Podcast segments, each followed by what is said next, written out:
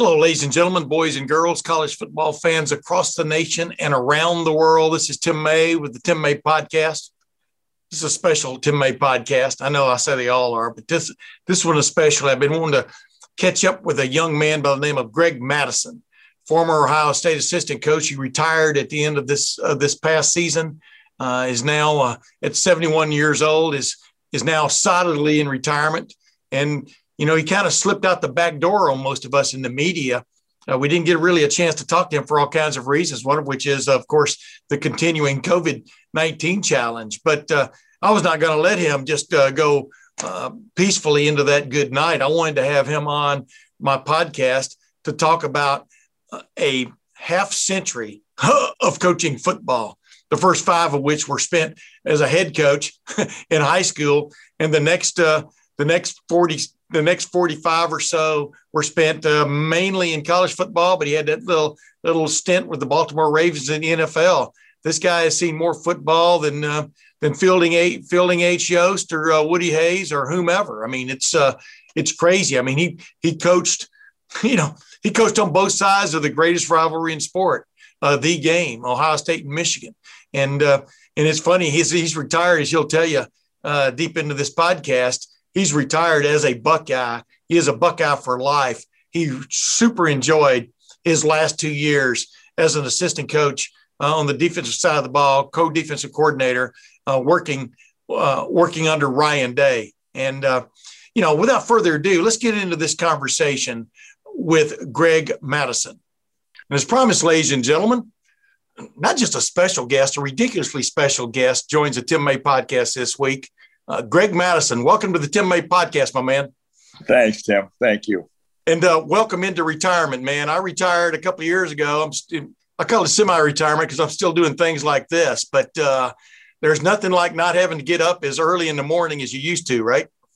Well, you know, it was a big decision. And after 50 years of coaching football, I just talked to my wife about it, and I just felt like it's very important to be able to spend time with the grandkids. And my son has 4 grandkids, and my daughter has 2. Wow. And, you know, I just, you know, when you're in football, your time is consumed. You don't have time. And you know, there's that gray area where sometimes if the kids are old enough, they can be there. Like I remember when I was coaching at Notre Dame, my son was there practicing with us, running with us. Well, these grandkids are too small yet. And in fact, a real interesting thing for the semifinals in the national championship this year, my son brought his family and my daughter brought their family, knowing that this would probably be the last time they'd see me coach. And wow. It really makes it special. Yeah, I was going to say, man, you know, the homage I have behind me, if you can see it on the screen, there is my my 2-year, 3-month-old grandson, Owen Timothy. They named the middle name after me. Thank goodness. I'm glad they didn't give him my real first name, which will go as a secret. But you know, it's funny how much more time I'm getting to spend with my grandson than I spent with my 2 sons and daughter when they were growing up, when I was covering football. Because I always like to say, whenever y'all's job got over, we were writing, you know. So it was not that we were doing anywhere near the work you guys were doing, but it is. Man, you don't want to miss out on these years, right? If you can help it, right? That's right. You definitely don't. Hey, when it finally came that moment when you walked into Ryan Day and said, Ryan, you know, it's been quite a ride, but this is the moment. I'm sure it was like tugging at you in the guts, right? But at the same time, it felt right, right? Oh, it definitely felt right. And the one thing, the thing that made it hard is that Ryan is such a great coach, and Ryan is such a great person. And I've known Ryan a long time, and then to be here these 2 years with him, it just reinforced everything I've always believed about him. And the program is headed in such a special way. I mean, it's exciting every day. And just to give you an example, I've tried to stay away, and and I've had a number. Another thing that kind of made it easier to retire this year is I had a number of medical things that came up, and I just wanted to get those taken care of. You know what happens when you get old, like me. Yeah. You know, it's it all hits you. I tease everybody. I'm like an old pickup truck, you know, that they got to paint it up and try to get it ready for the show. Well, I had a lot of things I had to get fixed on that truck that I didn't know about, you know. But you know, I just think the program at Ohio State with Ryan Day's leadership and with Mickey Marotti, I mean, those two things lead your team so much. And he hired such a great staff of guys that are unselfish, that care about the program. And you can see that on how they recruit. You can see that on how the kids develop. And so that probably made it harder than anything, knowing that there's some great, great things ahead. Yeah. I was going to say, man, you're exactly right. I can see exactly what you're talking about. I wanted to ask you this, you know, just immediately before we move into a little bit more about you and your background, actually a lot more, because I've been looking forward to this for quite a while. I'm 67. I'm glad to be talking to somebody older than me, if you know what I'm saying. Old daddy. No, by the way, old-time pickup trucks, you get a new carburetor in them and some new tires and a new differential maybe. Those things can run another 100 years. You know that, right? Well, that's what I tease my kids, my son and my daughter, every time I'd have something. And I tell you the other thing, the medical staff at Ohio State University is unbelievable. I mean, I don't want to go into it, but I had a lot of different things, and some of them were kind of serious, and they were unbelievable. And if they treat everybody that way, I mean, this Ohio State medical staff is second to none. Yeah, absolutely. There's one reason. That's one of the reasons Jim Borchers, for example, was the head of the Big Ten group that was dealing with the COVID-19 challenges, and he did a hell of a job, you know. And I know you know all about that, but real quick, what are you leaving behind? I'm talking about from a personnel standpoint before we jump into anything. A lot of people, you know, like to remember the bad more than the good. Sometimes they remember that Alabama game. That was I keep calling it a once in a decade kind of offense that Alabama had that could hit you on all fronts and stuff. But what makes you think the Ohio State defense is going to bounce back this coming year in terms of like a little more dominance, if in fact that's the right word? Actually, just got to get better on pass defense. But what are you excited about the people you're leaving behind there? Well, I think, first of all, there's some great talent. That's for sure. There's some, like, people always talk about the linebacker group, the four great linebackers. And I want you to know that might be, in all my years, the best four linebackers I've ever had the opportunity to be around. And you're going to see it as this draft happens. And it may not be that where they go in the draft, but just watch over the next 4 or 5 years, and I'll put it in paper. Those guys will be playing. And they are smart. They're great players, great people. I mean, and that's the thing that Ohio State probably brings more than anything. And that's why you're excited about what's coming, is the character of the players. And that goes back to Ryan and Mickey again. I mean, the players in this program, you're going to have great character. And, you know, when you have that, along with great recruiting, it's just developing them. And then that goes to the coaches. So it goes right down the line. And that's why you asked the question, why are you so excited about it? Well, they all fall in place. Yeah. The backup group of linebackers, I mean, there's some great young, I'm not going to mention names, but there's some great young kids. And then there's that group that's just been waiting to play. Yeah. And you've seen it all your years. When that guy gets his chance, everybody goes, where's he been? Yeah. You know, and then behind them are some unbelievably, Al Washington did a great job of recruiting some young linebackers, and there's a good group of backers coming in there. Up front, you know, Larry always does a phenomenal job. You know, who knows? I mean, I'm not going to say it. That front coming up this year might be better than last year's front. Wow. The ends, I'm going to tell you what, those defensive ends now, they're too deep of guys that can go get it. And inside, you're going to see some, you know, people don't realize that hurt us in that last game, losing two inside players. You know, I don't care what you say. When you're playing a game against great talent, one player makes a difference. Yeah. And we lost two inside there that really hurt us. And I think all you got to do is see the job that Larry's done. They're going to be really, really good. The secondary, it's going to be better. Carey's done a great job as far as coordinating the defense now. And what happens now is with Matt Barnes moving over there to be able to help him coach it, it just makes it so much better. And I'm looking for great things there. Hey, real quick, Parker Fleming, you were around him, knew him, and yes. Stuff. Well, what is that a good move by Ryan, really elevating good. Him? And really. Explain why. Really. Why? Really.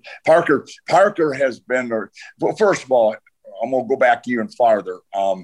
Having been at Florida with Urban Meyer, I'm gonna tell you one thing: if you're gonna coach for him, you had better be really good in the special teams. And I mean it, if you are a special teams coach, that means you are really good. And Parker was there with him.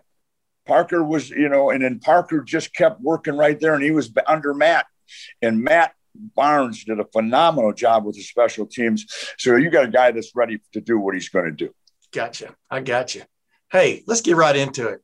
You and Al Washington, I don't know if y'all came as a package or if it was one and then the other, I don't know what the fine print was on that deal, but when you guys made that move from Michigan, or as you call it now, the team up north, when y'all made that move from Michigan to Ohio State to join Ryan Day's staff in 2019, what did that feel like just in your gut? I mean, cause you knew what was up, man. You had had two stints at Michigan, some great stints at Michigan as an assistant coach, but you knew what the rivalry was all about, et cetera. You knew the waves it was going to make, at least among us, the media, when we run out of stuff to talk about.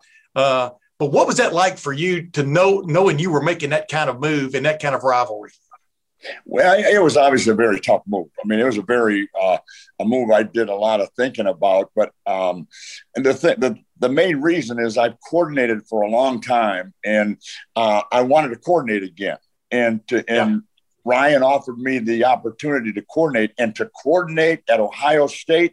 Now that's as big as it gets. And I knew the staff I was coming in with, and with Al coming, and I knew a bunch of the guys that were already on the staff. And again, I keep saying it, people don't realize Mickey Marotti being on the staff that you joined.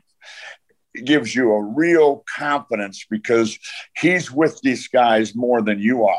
And when a guy that good is training your players, then the move, if everything fits like it did for me. And I guess the final thing would be Ryan, knowing it was Ryan Day. And that it was, I knew what was going to happen. I knew all that kind of thing, but you know what? It happens all the time in life, and you have to look what's best for your family and what's best for you. And that's what I did.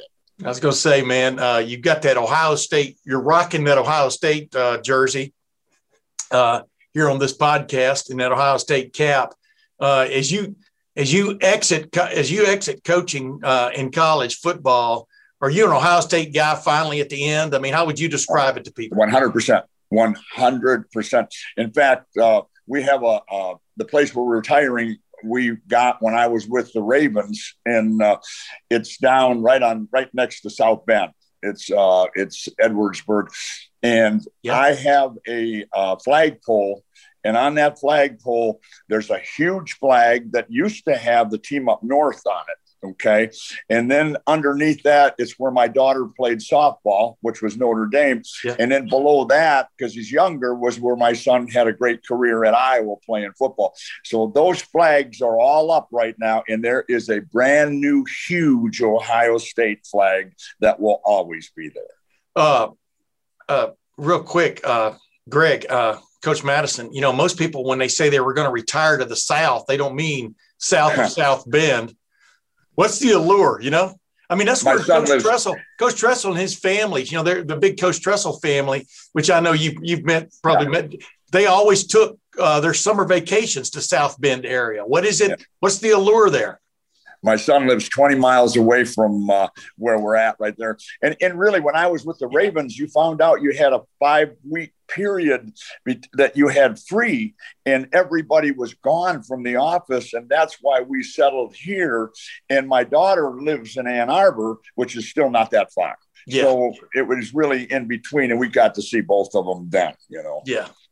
Good for you, man. Good. As I always like to say, I had a good friend, Ray Stein, is retiring from the Columbus Dispatch right now. And I just told him, good for you for getting to that moment, you know, to pull the trigger. I mean, you know, Joe Paterno, you know, Jim Trussell, I talked about him quite a few times, and just about he maybe hung on. He hung on so long that all he could do at the end was sort of coach. You know what I mean? He missed out being able to play with his grandkids and stuff. And I just say good for you for doing it.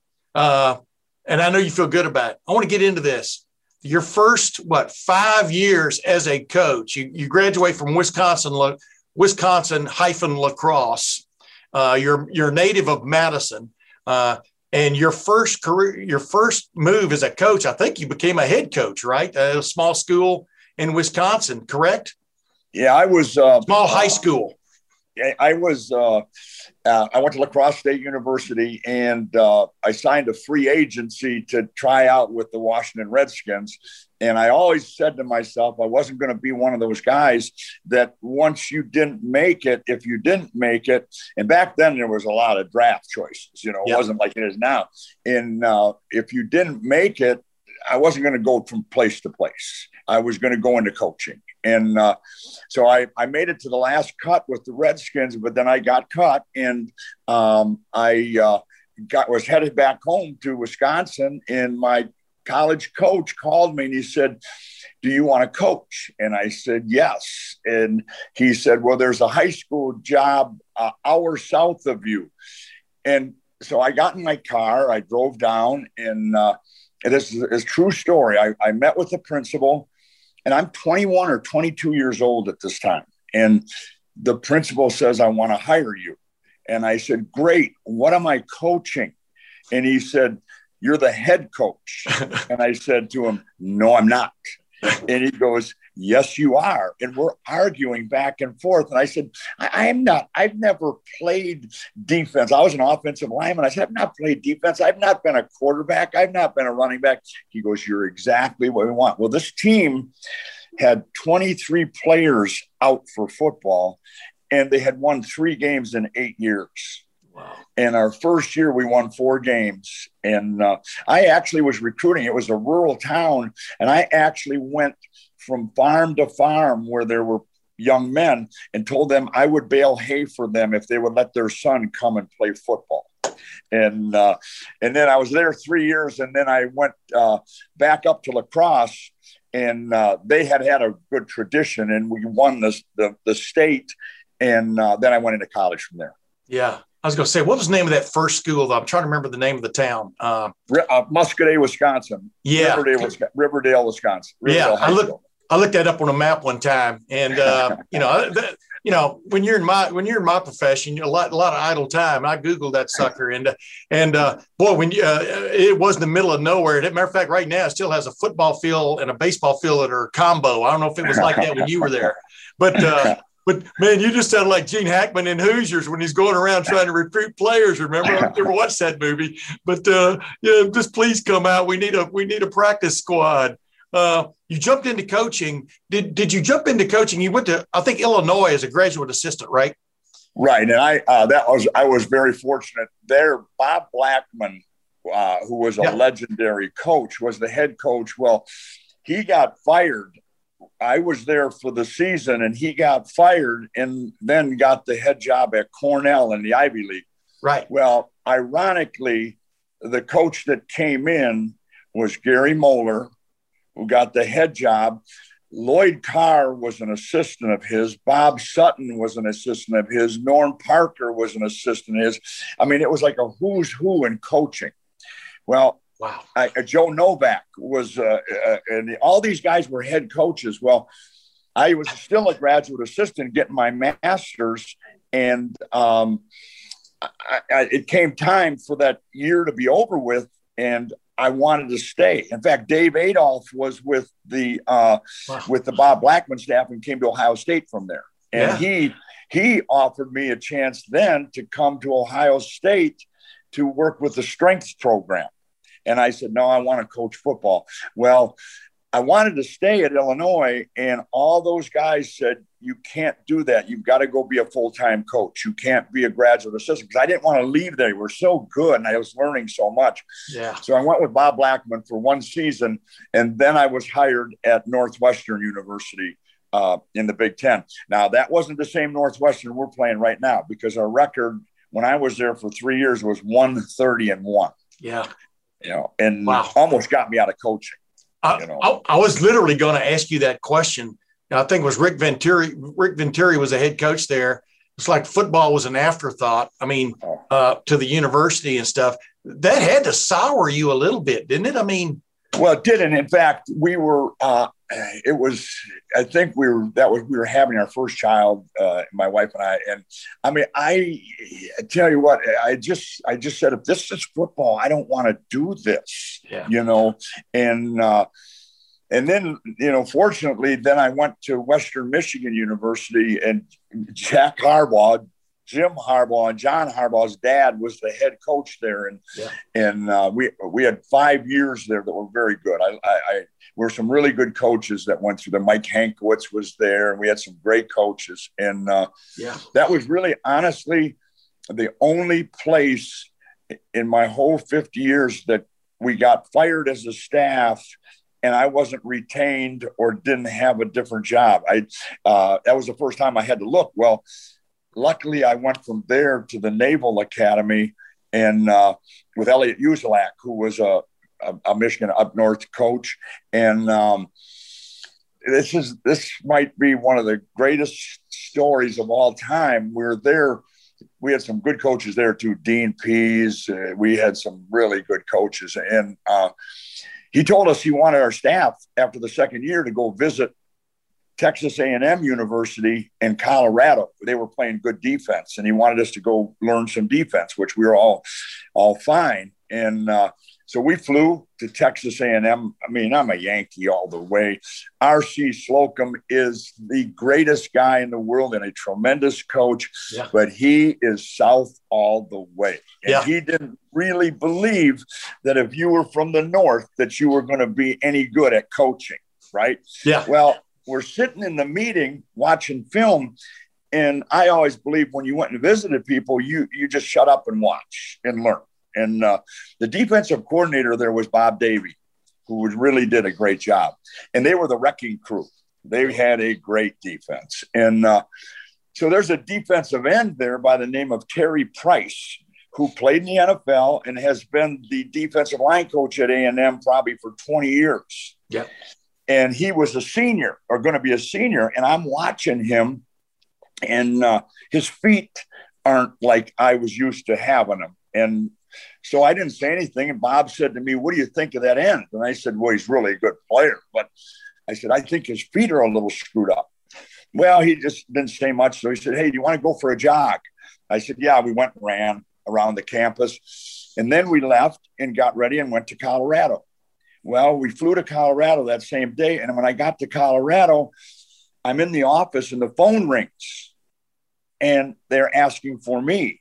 And I think I left my wallet or something. And Tom Hayes was assistant head coach, gets on the phone, and he said, did you know there was a defensive line job open here? And I said, no. And I named the guy as Paul Register. I remember him. I said, I thought he was just gone. And he said, well, we were really, really impressed with what you did on the board. Would you be willing to come back and meet with RC, because he wasn't here? Well, I called my wife. I said, Ann, I'm going back to Texas A&M. And I said, you know, she's going, Texas A&M? My God, where's that? You know? So I flew back and I got the job there. And then that's how it all happened, just like that. And I was there 3 years. We had great teams. We had some really, really, really good defenses. And then I got a call from former Buckeye Gary Moeller, and he asked me to come up north. and that was back home. So we did. Yeah. By the way, ladies and gentlemen, Texas A&M is in College Station. I grew up in a town called Lufkin, L-U-F-K-I-N, which is in East Texas. And, in Texas, you were either for or against the University of Texas. There was no gray area, you know. And so everybody rooted for Texas A&M was this sort of like always perpetual underdog sort of in that rivalry, you know, and stuff. And, of course, you know, all things broke up. I could go into a long, detailed analysis of what all went on there. But Texas A&M has not always won, but has always wanted to win, correct? Oh, yeah. And the 3 years I was there, Texas was down and A&M was really, really good. Yes. And I don't know, you remember Ray Mickens? Oh, yeah. I'll tell you, this is a beautiful story here now. So he's from El Paso, Texas. And first of all, when R.C. sent me recruiting, I was always used to seeing 8 or 9 schools a day. Well, he sent me to West Texas. You couldn't get to 3 schools a day. You know, you're 2 hours apart at the most. Well, yeah. I go to Texas El Paso and I see this really little corner that is really good. And I get him to come for a visit. Well, in those days, you used to, on the visits, you'd stand in the stadium and the players would walk down in between the coaches and they'd have a picture of them up on the scoreboard. Well, Ray Mickens is little now. He's 5'7".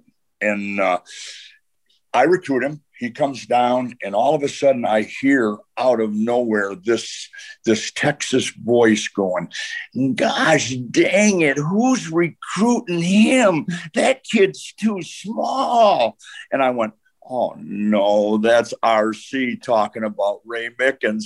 So I go to Bob Davey. I go, Bob, you got to look at this kid on film. He is unbelievable. I'm going to get my butt fired, you know. And sure enough, he's picked as the best player maybe I've ever come out of there, one of the best, you know. Oh, yeah. But And then forever, when I would see RC, he'd go, for a Yankee, I'll tell you what, you're not bad coach for a Yankee, you know. It's funny.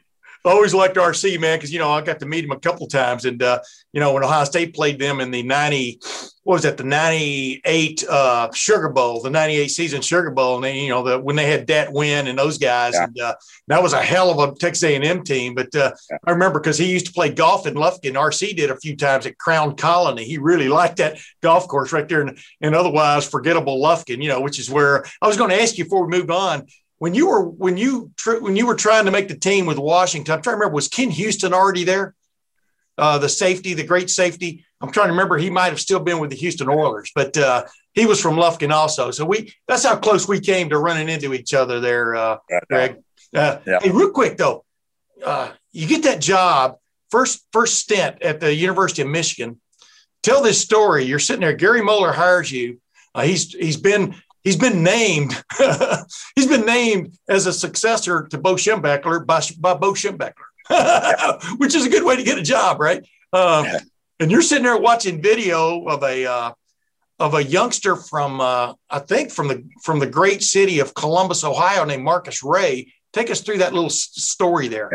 Yeah, I'm sitting in this room, the meeting room, and it's all dark and I'm watching this kid. I think his number was 10. I still remember it. I think it was number 10. And he was playing linebacker. And, God, he making every play on the field and blitzing and everything like that. But I kept looking. I get, we can't recruit him here. He's 5'10". And then all of a sudden, coming from behind me, I hear this voice. And as soon as I heard the voice, I knew it was Coach Schembechler, and it was like when he talked or when you ran into him when I was that age, I mean, you just went, oh, my God, you know, it's like stand at attention. Yeah. And he goes, Coach, what are you looking at? And I said, Coach, I just can't make up my mind on this kid. And I won't use the language he used, but he said to me in so many words, I mean, you're not very smart. That kid is going to be a great, strong safety. He's not a linebacker. And I went, okay, I guess we're going after him. And sure enough, he had an unbelievable career up there and played in the NFL and everything like that. But I tell you, Bo Schembechler story, I give you one. This is Lloyd Carr was really loved golf and was a great coach and a super guy. And he and I would golf together. Well, the first year I was there, he was the coordinator and I was the defensive line coach. And he says, Greg, we got to see if we can get on Augusta National. And I said, what are you talking about? And he goes, I mean it. He goes, I mean, look at this course. And it's right about this time right now, you know? So I said, okay. I mean, I was one of those young guys that, okay, you know, Coach Schembechler is the athletic director. I'll go in and ask him. He goes, what? I said, I'll go in and ask him. Come on. So he and I walk in and I said, Coach Schembechler, you got a second? He goes, yeah. And I said, you know, everybody knows you. You can do almost anything.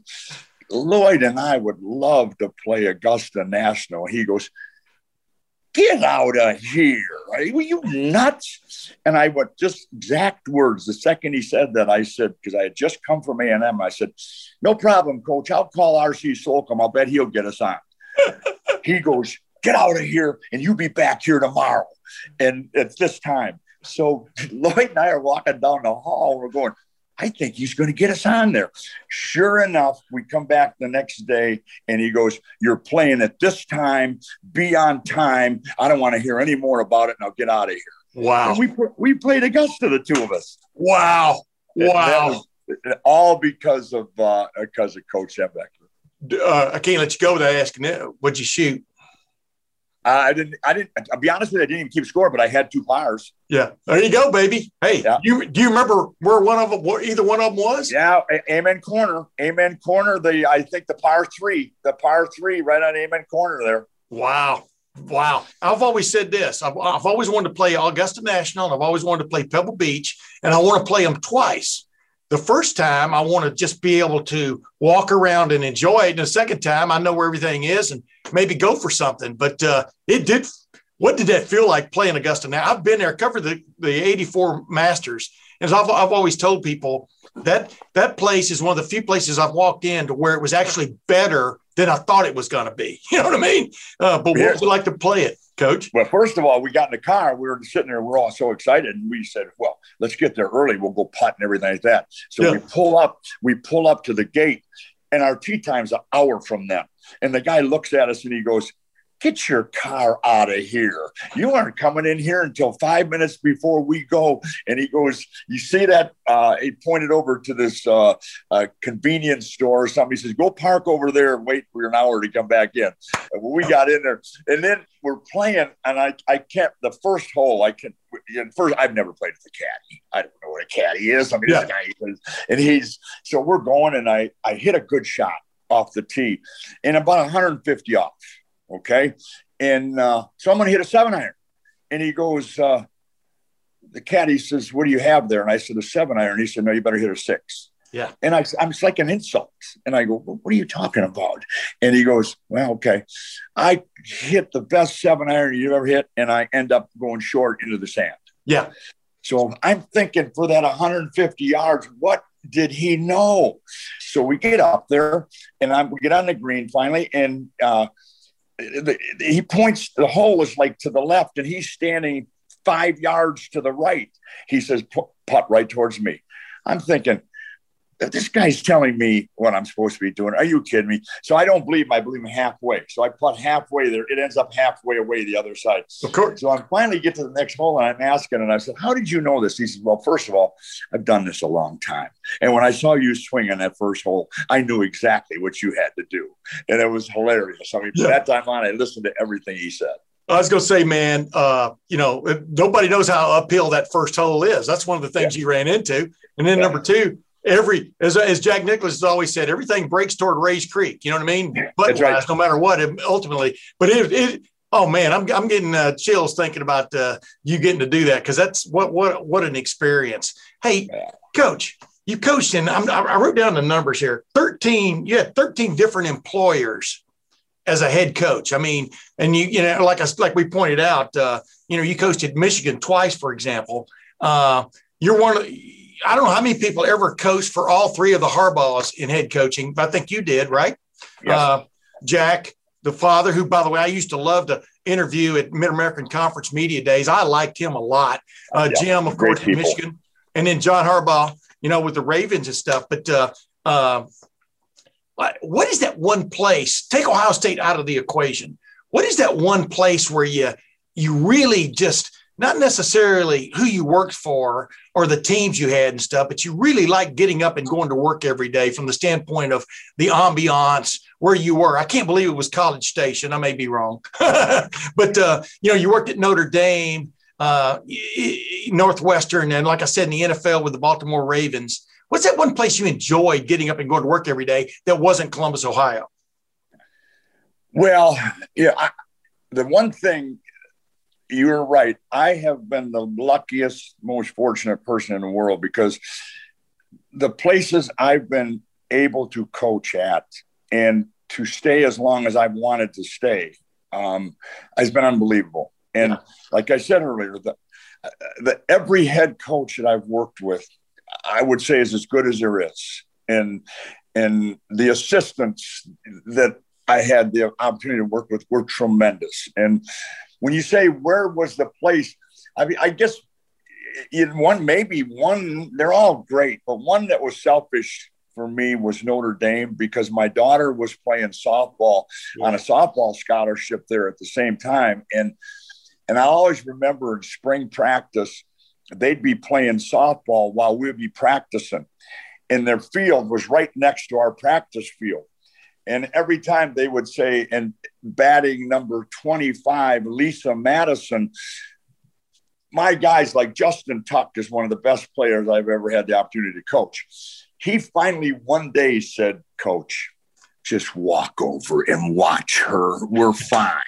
And I went, "I can't do that." And he goes, "Coach, go watch her." Oh, wow. You know, but I mean, I could hear it over the loudspeaker when she would get a hit. Yeah. And, so that made that special. You know, it made us better. And, you know, you talk all the time about having the opportunity for your players to be family. My players there took care of my daughter. They watched over her. Yeah. They knew, you know, and they would say, "Coach, she's fine. We're doing good." You know, that kind of thing. And it was, so I guess that maybe was one that was special, you know, getting up in the morning and that. But they're all great. Yeah. Oh, yeah.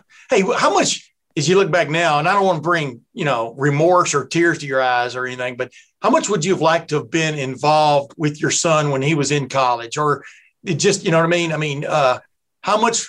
True story. Now, we were at Notre Dame. We offered him. He came home. I said, "Son," he had a lot of number of other offers. I said, "Son, where do you want to go?" He said, "Dad, I want to play for you." I said, "Not an option."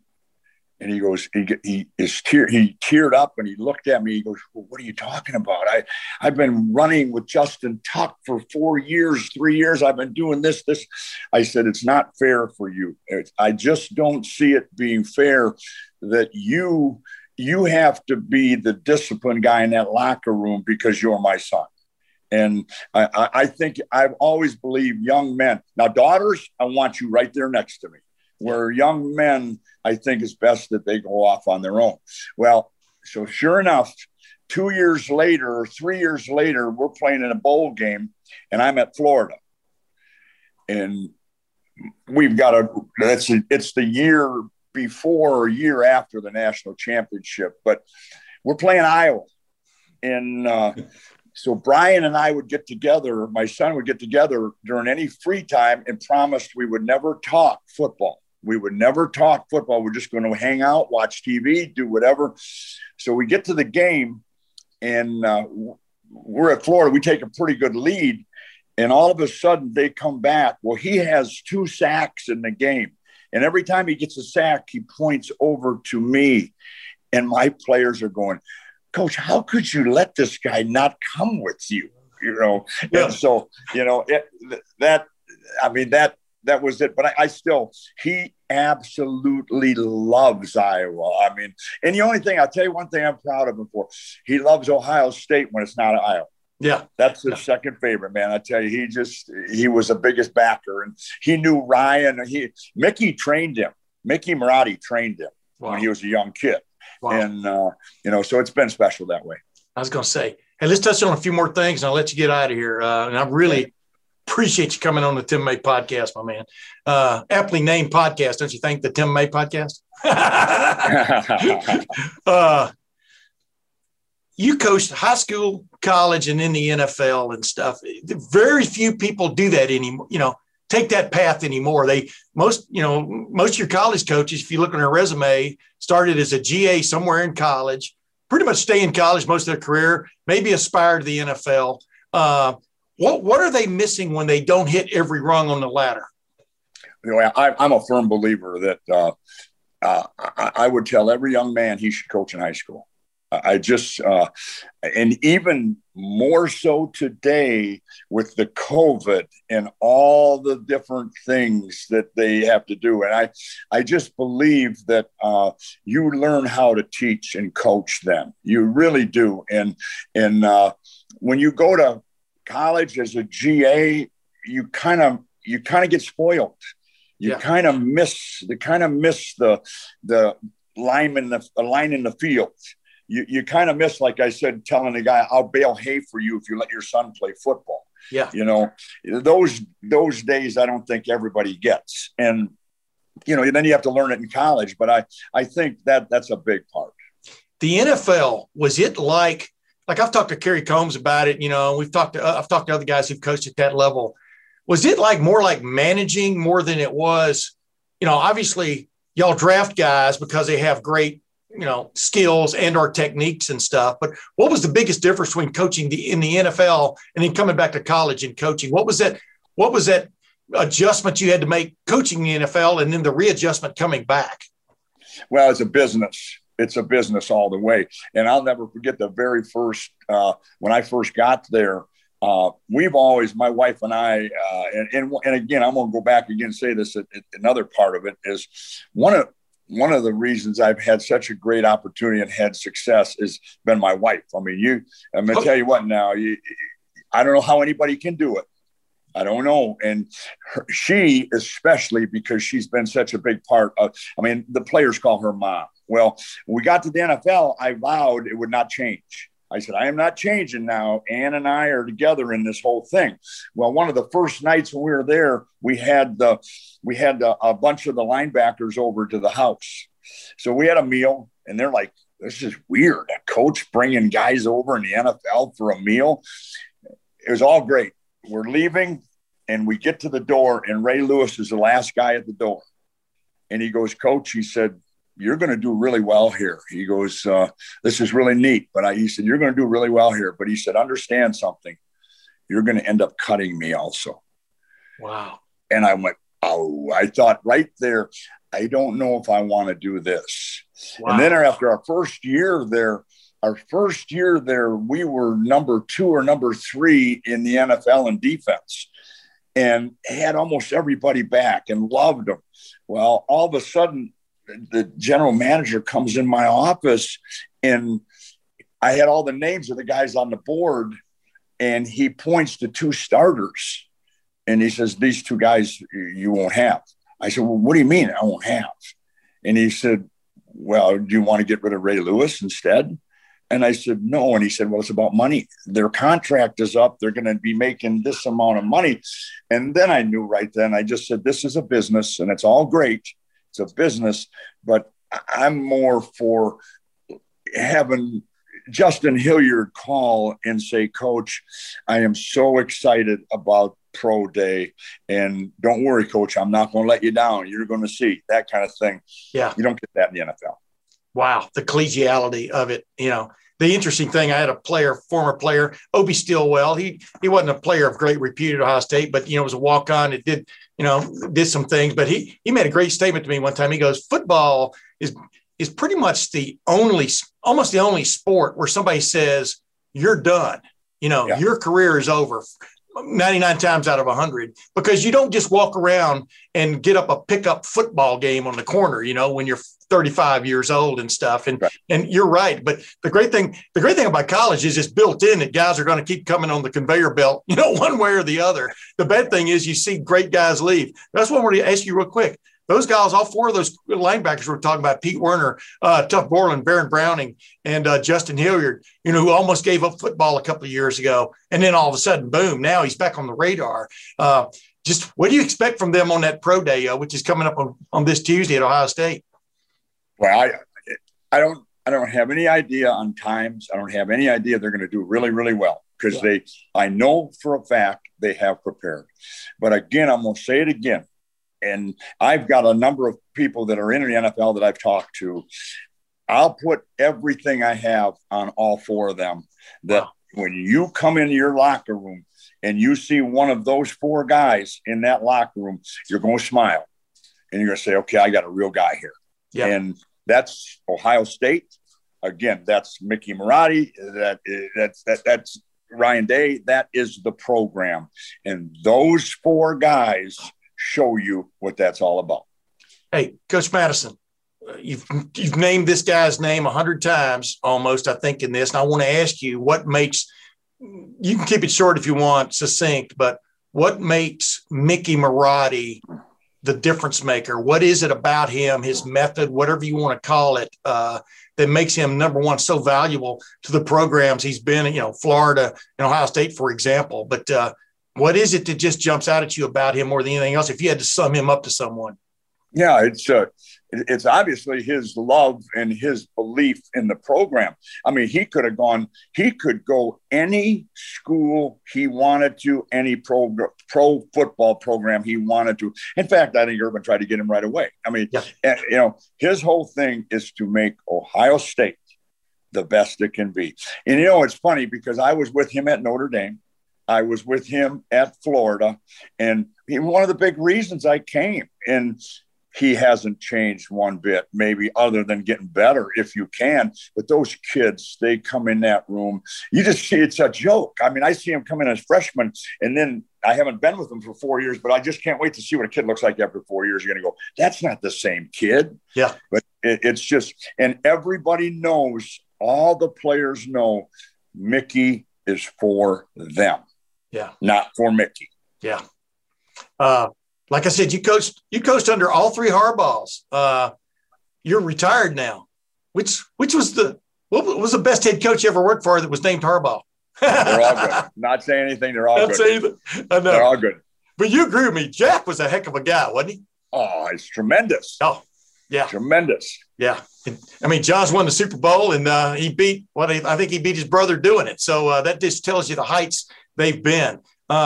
Finally, Ryan Day. Well, I want to ask you this real quick. Your biggest highlight as a coach, was it winning that national championship in 2006?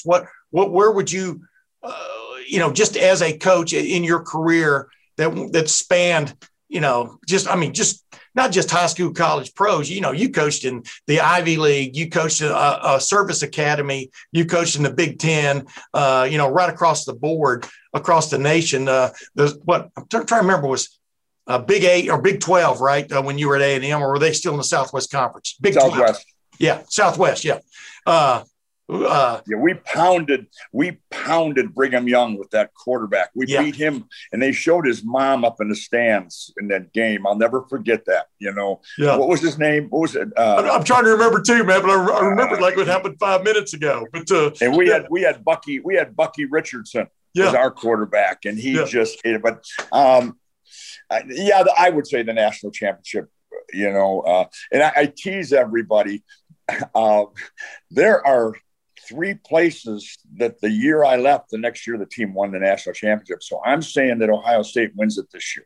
Yeah. Because I left the team up north to go to Notre Dame. They won the championship the next year. 97. I left Florida. Are you still there? Yes.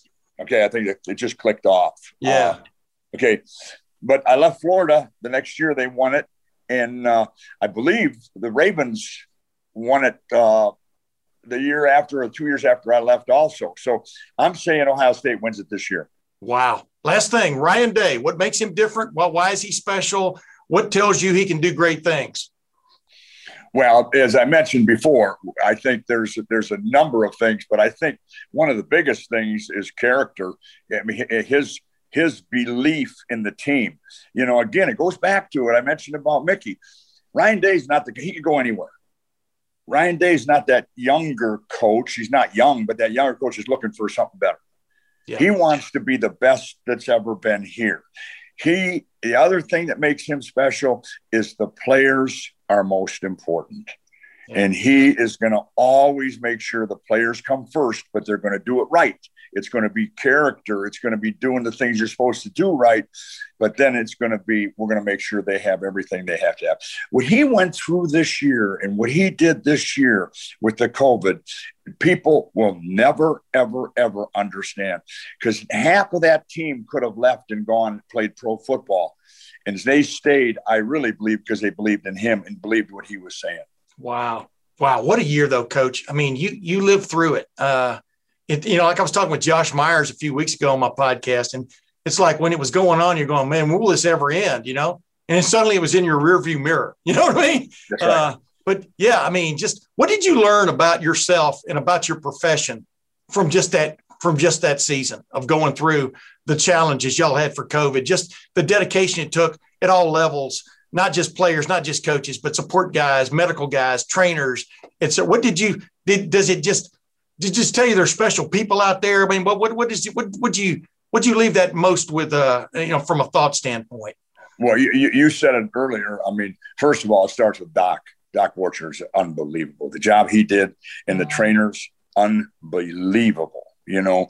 But again, it goes back to the Ohio State program.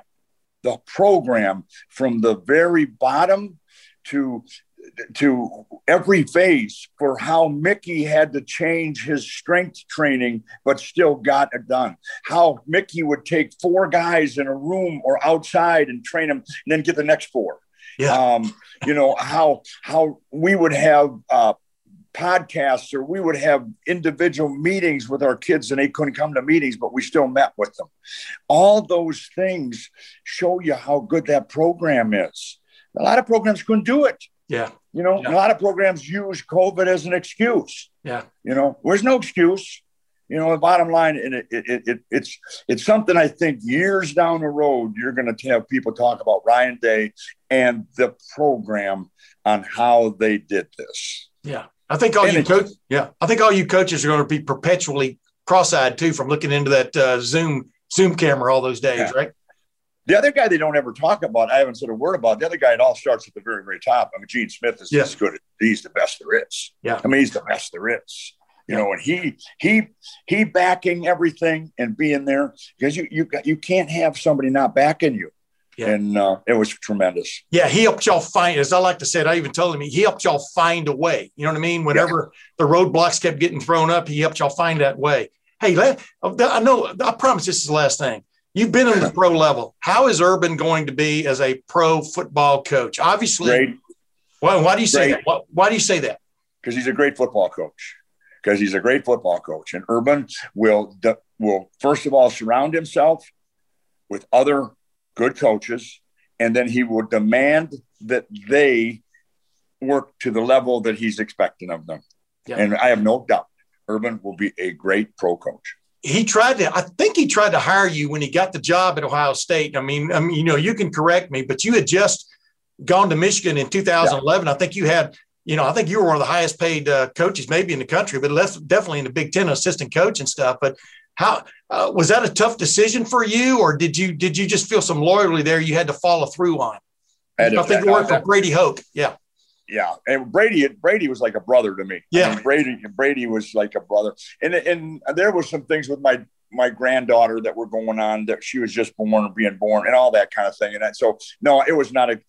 But Urban, you know, I mean, he's one of the best I've ever worked with. Why are you a Buckeye for life now? And I'll let you go. Why are you a Buckeye for life? What is it just that you found out once you worked here? And worked here, not in my room, but worked in Columbus. Worked at Ohio State. What is it that just is special more than anything else that makes you feel that way inside? Well, like I mentioned before, the people, and then the community. I never knew that the community is like this. And then I'm going to say it again, the medical part of this, what they did for me in the last 2 months. Yeah. I mean, I'd come out of whatever happened and I'd say to my wife, this place is unbelievable. Now, I'm not saying that wouldn't happen somewhere else, but it happened here. Yeah. And therefore it happened here. And therefore that Buckeye flag will always be on the top of my pole. Ladies and gentlemen, the incomparable Greg Mattison. No, I can't think of anyone who's had the career you had as a head coach and then assistant coach, working all the way up through the ranks, every level almost of major college football, even forget about levels of football. And Greg, thank you for joining the Tim May Podcast, my man. Tim, thanks, buddy. And remember now, I'm older than you. Yeah. Never mind. I'm older. My pickup truck is getting fixed. I got you. I got to get my pickup truck fixed too, by the way. I got to get it in the shop. You know what I mean? But like you just pointed out, I should have been calling you Mr. Madison the whole time, and I didn't do it. But no. Greg, thanks. Appreciate it, my man. All right, buddy. Totally enjoyed that conversation. I think you can tell. I mean, we could have gone on for another couple of hours, and I know I talk too much. I digress. I go down rabbit holes. But Greg Mattison is one of the great. He's one of the great human beings I've met, much less a football coach. I just wish I could have been, around him more from an association standpoint while he was at Ohio State. Man, making that big leap that he did from Michigan to Ohio State, really at the height of when this rivalry, I think, is really from the standpoint of intensity, really ratcheted it up when you consider the desperation that's going on with the team up north right now and the success Ohio State has enjoyed under Jim Tressel, Urban Meyer, and now Ryan Day in that game. To make that leap was huge, along with Al Washington Jr., who remains as Ohio State's linebackers coach. But, the three things I took away from that in a summation was that, number one, he pointed out, he was part of a national championship team at Florida in 2006 with Urban Meyer when they beat Ohio State. But as he pointed out, he's left three places, and the next year they've won national championships. And he was pretty emphatic about predicting that Ohio State is going to win the 2021 national championship. We'll see if that plays out. And he also predicts that Urban Meyer, with whom he coached and almost came back and coached with at Ohio State, but he had made a commitment to Michigan at that point in 2012. He thinks he's going to be, quote, great, end quote, as an NFL head coach. And this is a man who's not only coached at that level, but coached with Urban Meyer. So we'll see how that goes. But the main thing that stood out with me was just the way Greg Mattison embraced Ohio State. And, as he says, he's a Buckeye for life now. He's gonna fly that huge Ohio State flag at the top of his mast forever now, and at his retirement spot. And just the way he helped Ohio State kind of like get things straightened out defensively in 2019, and then also the way Ohio State helped straighten him out physically. The doctors, the medical staff, the training staff at Ohio State when he needed, as he called about his pickup truck, needed a few tune-ups, maybe a little bit of a time under the hood. And he got it. He got quality time under the hood from Ohio State personnel, and he will remember that for the rest of his life. And I feel great for a man who finally, at 71 years old, yeah, that's a little later than most people retire. Heck, I retired at 65, but I digress. I'm still kind of doing some things, but he understands there's more to life finally in the end than just what you're doing, devoting some time to his wife, his patient wife. Imagine they moved, I think, 14 times during his coaching career. That's crazy. And then his grandkids. Who doesn't enjoy playing with their grandkids? I know I do. But I truly appreciate Greg Mattison joining the Tim May Podcast. And we're going to have another special podcast later in this week because I'm going to bring back in my co-pilot, my usual co-pilot. I flew this F-16, single-seater F-16 on this whole trip myself. We're going to bring back in maybe an F-111 or something where it takes two guys. It'll be me and awesome, him is Austin Ward. We're going to break down some things that are going on with Ohio State in spring football. Also, we're going to break down some things that went on during the pro day, which was Tuesday of this week, and where some Ohio State Buckeyes, former Ohio State players stand headed toward the draft next month. But until then, I really appreciate you folks tuning into the Tim May Podcast. We'll see you later.